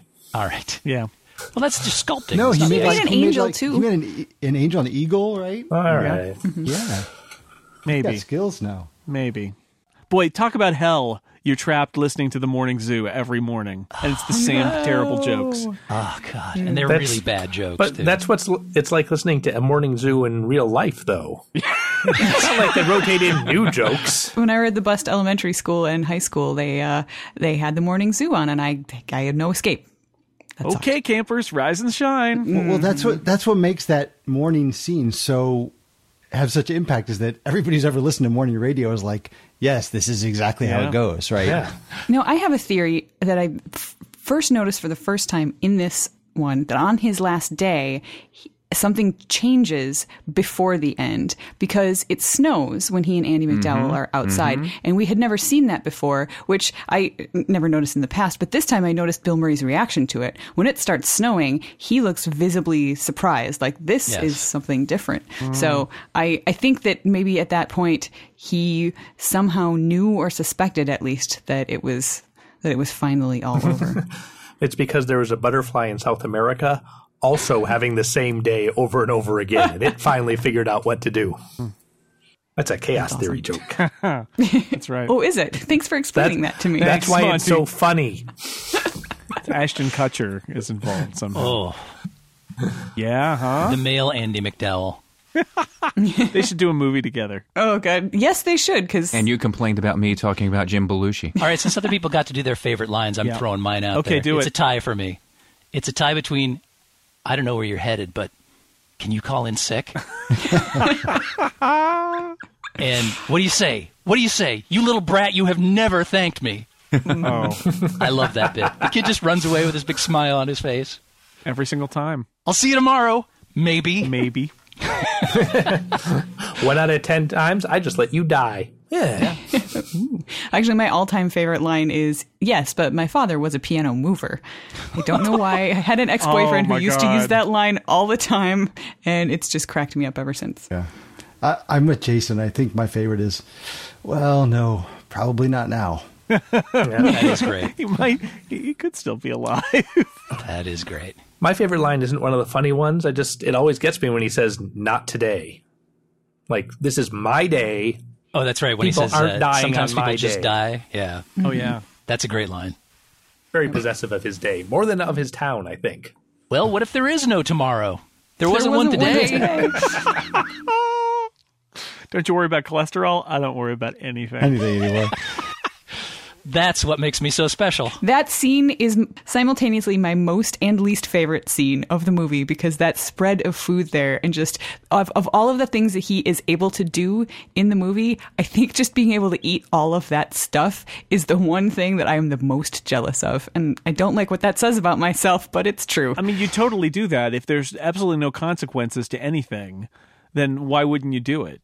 Because you know nothing's going to change. It's, I mean that that's what the whole movie is about. Is you could literally do anything, and it doesn't it doesn't matter. I can go Yeah. jump off the clock tower. Doesn't matter.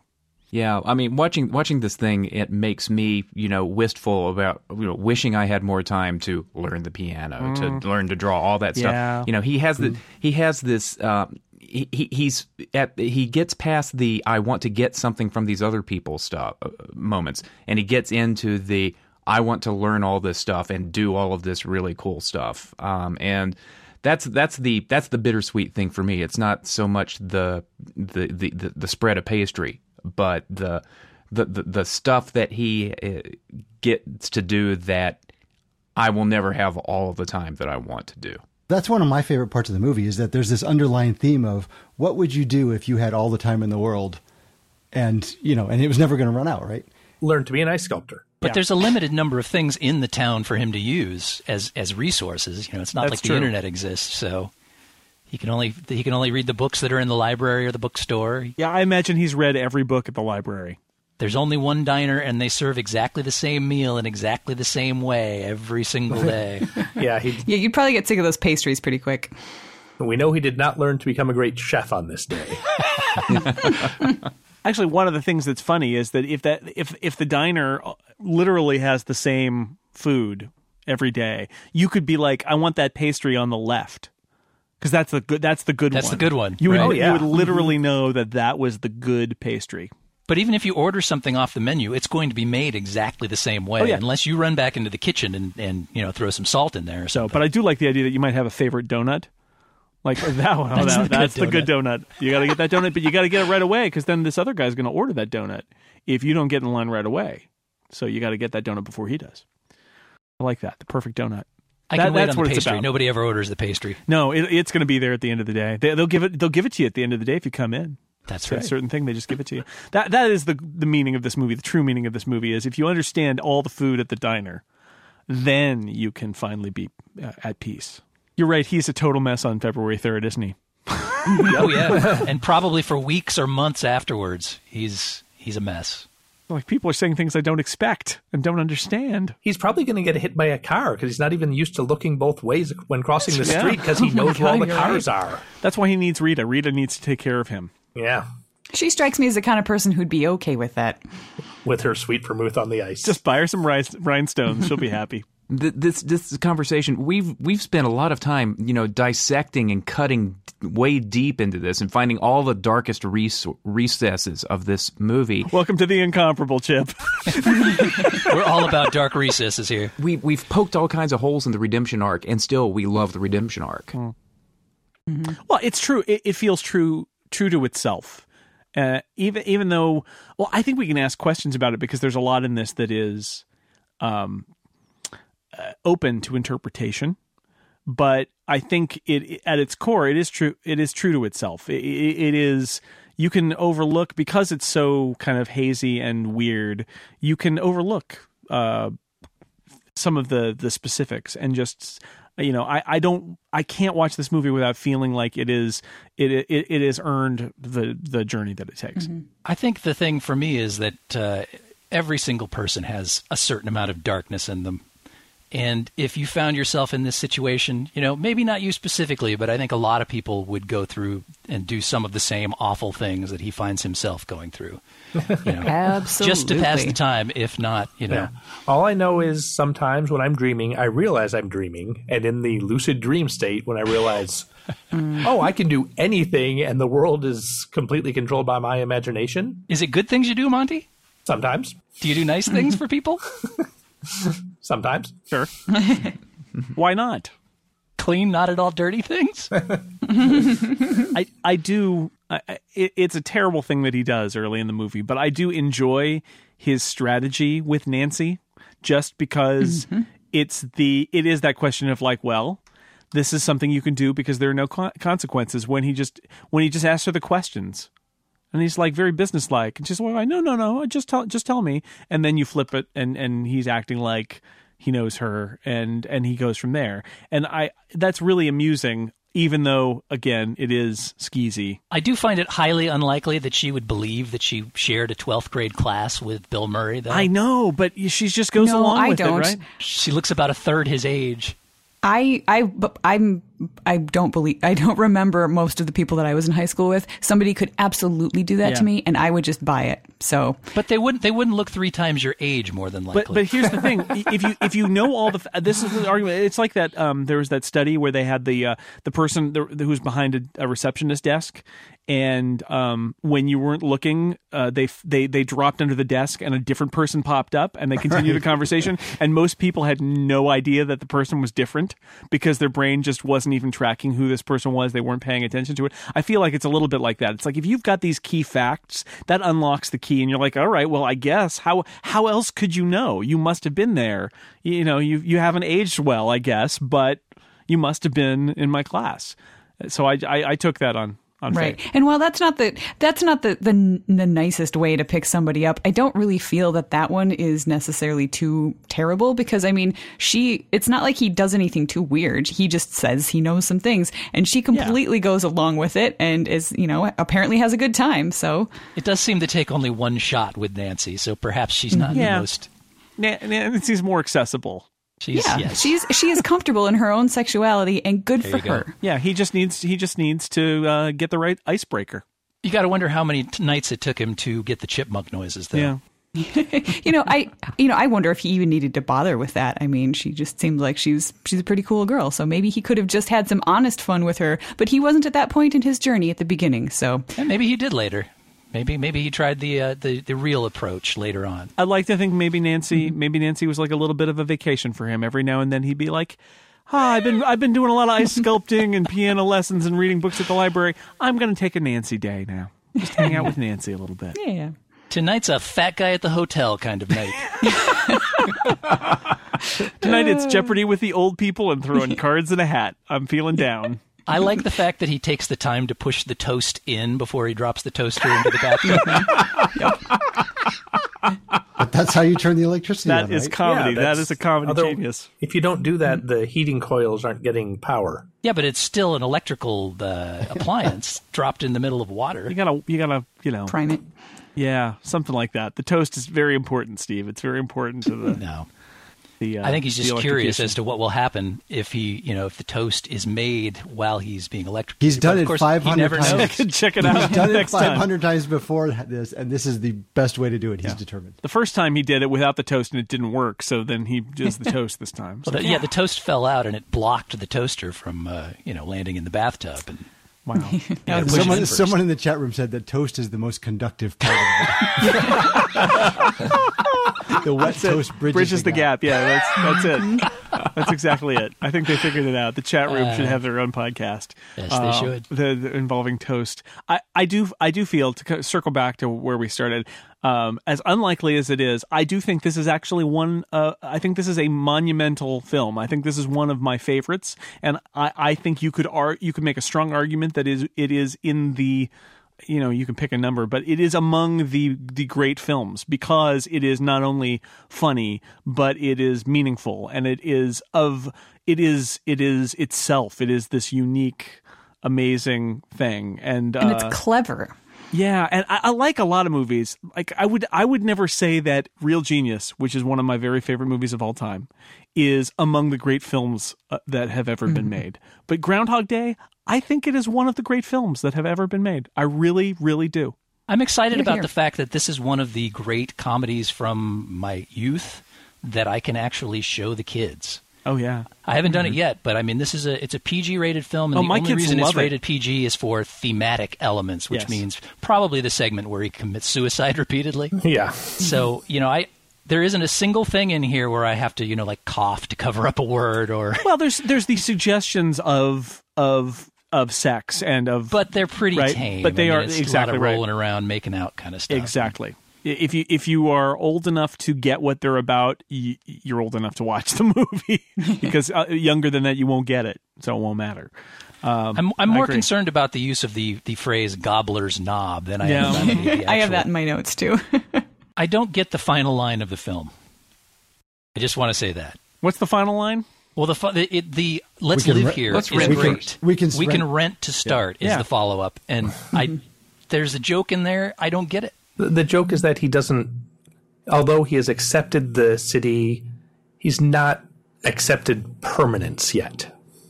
Let's keep our options open. Yeah. open. Yeah. I can't. yeah, but how live does that apply to what's gone before? It doesn't. may, maybe he just realizes how weird it is that he just tried to get someone who he's been with for a day to buy a house with him. I, So well, he that, says we can may be, rent. that may be. I, I think it's kind of a joke about about the the fact that he spent ten thousand years in this town, and so he doesn't want to fully commit to staying, which is just bizarre. I don't, know. I, but I, I, you're right, Steve. It's like a joke that's not a joke. It's like Let's live here is great. If it had Yeah. ended on Let's mm-hmm. live here, I'd have been happy. and and I actually had forgotten that there was the the follow up there. But it's if if you're going to end on a line that's a joke like that, you should end on a line that's really applicable to the themes of the movie. And to me, it's just kind of not. Well, I like that he's not willing to commit to the place yet. Like, let's try it out for I've a only little been bit. I've only been here ten thousand days. exactly. Maybe I'll get I'm sick of it sold next on week. Punxsutawney yet. Well, I think he's sold. I mean, I think to him, Punxsutawney's become home, right? but And he doesn't I- want to freak out, Rita. Yeah, exactly. I just think that he's it's home for him now, but it's definitely Yeah. not for her. Weird. Yeah. Weird. You- You're right. It is. A, it is kind of a weird. I think it's funny because it is that undercut of like he said, "Let's live here. We'll rent. We'll, ju- we'll just try it Yeah. out." But it's just it's he backs off of it. But you know, Yeah, well, perhaps it's just uh, he's he's not entirely gone over to the uh, do-gooder lifestyle. There's still a little bit of little bit of the rogue to his him. ongoing banter with the, the the groundhog is great. Yeah. That groundhog is extremely cute. Yes. Don't drive angry. Don't drive angry. Don't angry. drive angry. You're doing pretty well for a ca- That's- quadruped. Yeah. That, Apparently, yeah. according to the uh, the commentary, is seconds after that "Don't drive angry," the the groundhog turned around and bit a chunk out of his hand through the leather gloves he was wearing. He had to- The, had to the go to spin he puts on just the line, the second "Don't drive angry." Don't drive angry. It's really, really good. yeah. Yeah, I would I would put I would say this is probably Murray's best work. Yeah. Oh, yeah. I mean, yeah. I mean, that's hard to say. There's so many good ones. I really like. uh Obviously, I like Ghostbusters. I really like him in Quick Change. Hmm. Um, I, I really like Quick Change. Actually, I think that's one of his best movies. But I like, you know, uh, what kind of clown are you? The crying on the inside kind, I guess.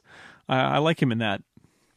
I like him in I like him in Rushmore, but I feel like he's kind of one note there. Yeah. He's, Yeah, it's a good just note. playing the broken schlub. It's a really which- good note. But I mean, that's that's like his standard note. Well, know? it was more of a revelation when he played it in Rushmore. He's played it in every movie since Rushmore. Yeah, like I liked him in Steve Zissou doing the same thing. right. Well, he kind of plays it here too. I mean, it's it's been his sort of Lost in modus operandi. translation. Yeah, Right. right. It's good. It's a good note. But so we're agreed. His best movie is Stripes. I like Stripes. That's So a good I. movie. I like Stripes a lot. It's a good movie. I, this might be Harold Ramis's best moment too, although I still hold out that Caddyshack might be better. But Caddyshack does not have the, the sort of spiritual elements Right. and the Yeah. uh, Yeah. You really just like him as neurologist. yeah his his bloated cameo, which reminds me so much of the bloated cameo in Elf, where Jon Favreau Yes. shows up as a doctor for a few seconds. Yes, it's the same. It's the it's the Doctor cameo. It's really impressive to look at this next to Caddyshack, where Caddyshack is barely organized and is just overrun with people improvising and throwing out the actual plot. And then you look at you look at Groundhog Day, which is so tightly plotted and so you can't really vary anything. I and apparently I I because I do think this movie obviously such a great critical success. Uh, it it just it works, and yet apparently there was during the making of this movie a falling out between Bill Murray and Harold Ramis, and until shortly before Harold Ramis died, they basically didn't speak, which is really. yeah, which is really sad. Nobody know nobody seems to know why. Um, and I, I think that happens a lot with things involving Bill Murray. Nobody In seems the to, to uh, know the interview with him on the DVD, he has nothing but good things to say about Bill Murray. So Yeah, I, I, I get Maybe the it was a sense one-sided kind of I thing? yeah, I get the sense that Bill Murray had something that really bugged him. Uh, We don't know, but but I did read that before, um, fairly shortly before when, when it was clear that Harold Ramis was very ill, um, that they that they spoke and they they uh, kind of buried the hatchet, which is which is good. But That is good. It is a shame because what a collaboration. I mean, Mm-hmm. again, Ghostbusters one of my very favorites, and then this is a you know this is this spectacular movie, and and uh, they they both deserve a lot of credit for it, as does Danny Rubin, who who wrote a book called How to Write Groundhog Day, which tells the story of the Did, did the makers of Edge of Tomorrow read that? I do wonder how much of this is really his original script and how much of it is is Ramis. Well, because well, in the his script is in the book apparently. Is it really? So yeah, it's the story of of the the screenplay and the the process of getting it from from screenplay to screen and how it changed and and all of that is is apparently in in the book. I haven't read I it. might have to pick that read up about and read it. Yeah. I'm intrigued the, by uh, it myself. the- in this interview, he talks about how uh, you know he he picked up the script and he did all these things with it, and the way he phrases it is, "Then I rewrote it." Yeah. well, I get the sense that Rubin was involved to a certain degree, and that they, Right. that it was it was a conversation that they kept having about it. That, that could be. I just wonder how much of his original script actually survived, and given his other Yeah. filmic output, you know, compared to what uh, Harold Ramis produced over his lifetime, it Yes. just makes me Oh. wonder how much. Absolutely, A- agreed completely. But you know, sometimes you catch lightning in a bottle. You, I, yeah, absolutely. And this, there's a really cute groundhog on the cover of How to Write Groundhog. well, that I'm sold. check that out. I can't believe this hasn't been mentioned yet. Strike up the music. The band has begun. Dude, Bum, bum, bum, bum. The The Pennsylvania polka. Very nice Pick polka. out your, partner, and join in the, fun. Oh, Erica, doesn't that remind you of home? The Pennsylvania.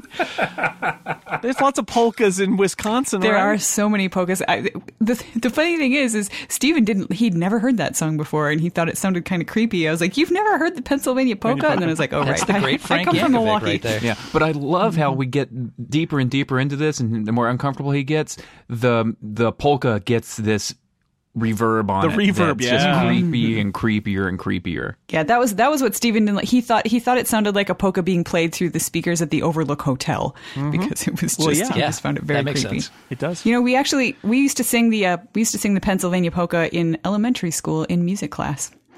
Memories. and you weren't even in Pennsylvania. Nope. Nope. Amazing. Wisconsin has adopted polka. All polka is for Wisconsin. It doesn't matter. Mm-hmm. Well, so Erica and Dan, you were you were both Midwesterners. It, it strikes me, mm. Western Pennsylvania. Uh, Uh, my family is from my mom's side of the family is from Western Pennsylvania, and I've argued in the past that it is more Midwestern than Eastern. There are a lot of people who think that Eastern Pennsylvania is just an Eastern state, but but uh, regardless of that, I mean, this movie it is this is a Midwestern town. It was shot in Illinois, right? It it's got the polka. That that do you guys have any? I mean, does does this resonate with you because it is it is this little slice of kind of classic Midwestern town? Yes, absolutely. I've been to so many church festivals and you know town things like that. It, that that is true to life. You know, we get the little the little diner restaurant with the same people in there every day, and you know the. The, the line about what would you do if every day was the same and you were stuck in one place and nothing you did mattered. Yeah, I know a lot like, of people that well, live their entire to- lives that way. It's like welcome to grade school. Um, yeah. no, I mean, I, I I went to high school and grew up later in life outside of Chicago, but when I was younger, it was this kind of town, right? Ah. Where the small town square where everyone knows each other. There's like you know, hundred people in in your high school, and everybody knows everyone else's business. Yeah, it, it, it's totally a midwestern type of uh, of film rather than than eastern. There's Yeah. no doubt about it. Yeah, yeah. I mean, I, Punx- Punxsutawney again, like I said, Western Pennsylvania, especially, it is. Yeah. It is a, a mixture. It is much more Midwestern than you might think, or you know, right there by the Ohio border. But um, this this to me even feels like, you know, it, it's fitting that they shot it in Illinois because it feels a little more like that than it does like Western Pennsylvania. But Well, well, Ramis was saying that they were actually driving around Chicago area just looking for sites and stuff. And they were pulled through into Woodstock and pulled up into the town square to get coffee. And they stepped out and they all kind of looked around. They're like, yep, huh, this is it. yeah, that looks just like that. I can. Except with the plaques now telling Except you now they have things this happening. is in Ned Groundhog Ned Ryerson's corner here. was it the Pennsylvania Hotel or something like that? Yep. Yeah. The uh, the one that the one that Andie MacDowell stayed at. Oh right. Do they purposely keep a pothole right there where Ned Ryerson They, fell they off should. the? Uh, I find myself wondering, you know, they who got to jackhammer out the pothole to create the slush Yeah. puddle for. Uh, There's a story there. I'm sure there is. Check the bonus material on the DVD. I found a couple more quick notes. Okay, lay First them on of me. the- my- this my, is just uh, a plan for killing the president. We'll skip that for now. for now. We'll get back to that bonus track. That's more bonus track material. My favorite early uh, mean Phil moment is uh, is on the first day when he encounters the old beggar. He does the thing where he pretends to feel for his wallet and then he walks on. Oh yeah, And then on the second day, even though he's in the midst of this near panic where he's realizing what's going on, he does it again. yes. It's just it's completely part of his character, part of his being that he fakes out the, the guy begging for money and doesn't give him anything. And then uh, last thing. Does the black bartender whose job seems to be just to shake his head at people, does he know what's going on? oh, I Is he wondered hip that to it? too. You think he's the magical angel who spends ten thousand years standing there saying, "When is this jerk going to ask me why I keep shaking my head?" And he never actually gets noticed. There's got to be a reason why his whole purpose is to like look at and kind of smirk and shake his head and go back to wiping his glass. That's 'Cause he Isaac's does it no matter what happens around him. That's true. Maybe that's just it. Maybe he just does that no matter what happens around him. That's his character. He's also stuck in this day, but he gave up a long time ago. I like I like that. Well, I mentioned replay. That's one of the one of the things that's interesting about the novel replay is that he um, he discovers as he goes there are some other people who are also replaying from various times who have frames of reference that nobody should know in that time, and I, I, that is something that's interesting in this movie where he doesn't have he doesn't have anybody.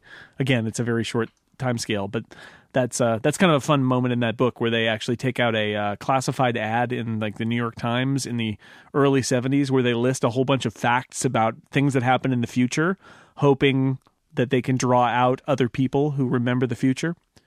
Um, they just get crazy people, as it turns out. yeah, Edge of Tomorrow being more explicitly a riff on these concepts has somebody who used to have this problem but doesn't anymore. So several times Tom Cruise has to go to that person and say, I, I have that thing you had. Uh, uh, this I tell you this. Okay, let's move on. And while they're still standing there goggle-eyed, he has to push them to move the plot along. Ah. Is that the movie they changed the name of so they could sell DVDs? Yeah, Yes. yeah. It- it's a pretty good movie, but nobody that. went to see it. So now it's called Live, Die, Repeat. Yeah. That was supposedly the original name. of well, it, the, it was it was all you need is kill was the was the name of the the book that it's based on, and that's a mm-hmm. better name too. And they changed it Edge of Yep. Tomorrow, which was a Yeah. really bad name. And it was a flop, bad. and it got good reviews, and people, everybody likes it, and it was just poorly marketed. So they, Yeah. they, they mm-hmm. basically retitled it for the marketing of the of the video version. it's fun watching Tom Cruise turn into an action hero over several cycles, and it's fun how brutal that movie is and saying, "Well, it's time to start a new cycle. Shoot in head." Yep. Why couldn't I have lived that day over and over? Uh, I do like that. was it making love like sea otters? Yeah, it? Yeah. yeah, yeah. You oh never, man, don't- do you know how otters make love? They are f- horrifying little Monty? rapists. No, I don't. I'm- Why do you? Because they Don't are answer that. Okay, Gosh, I wish we could all live in the mountains. Yeah. At high altitudes? At High altitudes. Yeah, That's where I see myself in five, five years. Mhm. I'll Yeah. give you a winter prediction. With- it's going to be cold. It's going to be gray, and it's going to last gonna you last the rest of rest your of life. your life. so good. Gonna be a long winter. All right. Well, we've reached the end, or have we? No, we've reached the. Oh, Uh, um, I'd like to thank my guests for coming on and talking about Groundhog Day. Chip Sudderth, thanks for being here. Jason, this podcast captured the true excitement of a large squirrel predicting the weather. Erica Ensign, thank you. thank you. I was glad to be able to be here, even though it was the end of a very long day. Very long day. Funny how that is. Monty Ashley, thank you very much. I could watch this movie again and again. Dan Frakes, thanks for being on. Is it too early for flapjacks? Uh, Steve Lutz, thank you very much. Okay, campers, rise and shine, and don't forget your booties because it's cold out there. This is where you restart the podcast from the beginning. Morons, your bus is leaving. Thanks everybody for listening to The Incomparable. We will see you next time. The Incomparable. Number 232. Groundhog Day 2015. Welcome back to the Incomparable. I'm your host, Jason Snell. Tonight we're going to be talking about Groundhog Day. I think we're in the suicide loop at this Just point. put your little hand in mine. there ain't no hill or mountain we can't climb. You can't plan a podcast like this. well, you can. It just takes a lot of work. Why is it Sonny singing that line? His hand has to be at least half the size of Cher's. For that matter, why is it sunny outside? It's 6 a.m. on February 2nd. Good point. Oh, great. You've ruined this for now the movie is ruined. Oh my god. That's it. Why didn't he ever stay up past 6 a.m. in this movie? I wondered about that too. And I, I figure he what probably did, when he was in when he was in bed with Andie MacDowell, didn't he? No, he So fell that asleep. was midnight. Well, one presumes he falls asleep. Well, I think that's what happens is is you can't just ma- pull he the can't plug. make it. He starts over. Yeah. He just Mm-hmm. there's a moment of lost consciousness and then boop at six o'clock again. Yeah, they could have had a scene where things, you know, jump cut to him back in the bed that would have clarified that for me. It was ninety. It was ninety three. Did they do jump cuts back then? That's a good point. It's not a lot of lens flare in this movie either. No. So the thing that bugs me most about Andie MacDowell is the fact that she's she seems to be like turning on a dime between good-natured goofiness and just seething anger. Are we really doing this podcast again? It really confuses me. Now wait a minute, Steve. You do that all the time. That's me. Yeah. Not not Andie MacDowell. No, it's it's weird. One second she's she's like good naturedly laughing along with the comment that Phil makes, and then in the next she's like, "No." She's suddenly extremely angry with him. Are you drunk or something? It's because she's a terrible actress I think that In might it. be it. in a it's trapped in a good movie. I think you may have you may have hit the, nail on the head there. I feel bad. This Mm-hmm. is this is. I'm glad nobody on the podcast professed their undying love for uh, for no. Andie MacDowell as as No. Erica expressed her her in, enjoyment of Michael Biehn in the Terminator episode. I'd be like, no, why are you saying terrible things? I, I will stand up for Michael Biehn, but I, I I too can't stand Andie MacDowell. No. But she's in she's in this, which is one of my all time favorite Yeah, movies. know. I, love Sex Lies and Videotape and and Four Weddings and a Funeral for very different reasons. I'm on board with all of those. Plus, I really do like Hudson Hawk a lot. She loves rhinestones and living at high altitude and French romantic poetry. And I just I take all of her traits as being satirical comments on what an awful actress and how I don't like her it is because I don't like her character. I don't like the things she likes. I don't find them romantic or attractive in any way and the fact that he learns them I find laughable but again I love the movie I love it I love it mm-hmm. Is it possible that Sweet Vermouth on the Ice is good? I mean, no No. you haven't tried it, have you? No one has. No one would. I think you forgot. I think you forgot the twist, Jason. With the the twist twist. yeah, that's what makes makes it. it. you're right you're right with It's a the twist secret. No, sweet sweet That vermouth is a- by itself is is execrable. That is a great moment, by the way, just to look at Bill Murray's aghast expression when he when she orders it. and then when he tastes it on the And then second he day, brings brings it, it, yeah. Oh, yeah, that's a And beautiful. he- thing. like the very first scene where you see her, where she's doing the green screen thing, yeah, she's she's just so hateful. She hasn't even said anything, and yet she's yeah. oh this green screen. I can't believe how hilarious this is. Oh, and then she like does the little hand thing to Phil. So I can't believe you get to do this every day. It's the best. All right. Well, I guess I guess that's that's it. I guess we're done. We're, we keep waiting for it to repeat. And uh,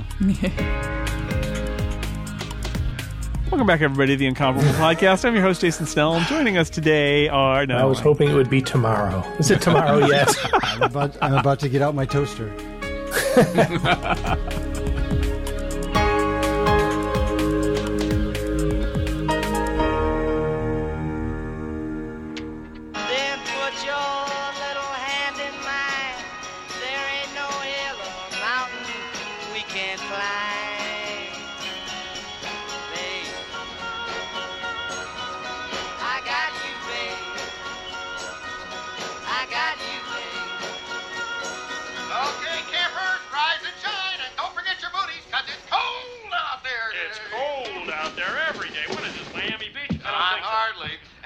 can expect hazardous travel later today with that, you know, that uh, that blizzard thing. Oh, that blizzard thing. That blizzard thing. Oh, well, here's the report. The National Weather Service is calling for a big blizzard thing. Yes, Yeah. they are. But you know, there's another reason why today is especially exciting. Especially cold. Especially cold, okay. But the big question on everybody's lips, Yeah, they're chapped lips. on their chap lips, Chapped right? lips. Do you think Phil's gonna come out and see a shadow. Punxsutawney Phil. That's right, woodchuck chuckers. It's Groundhog Day. Get up and check that hog out there. Yeah.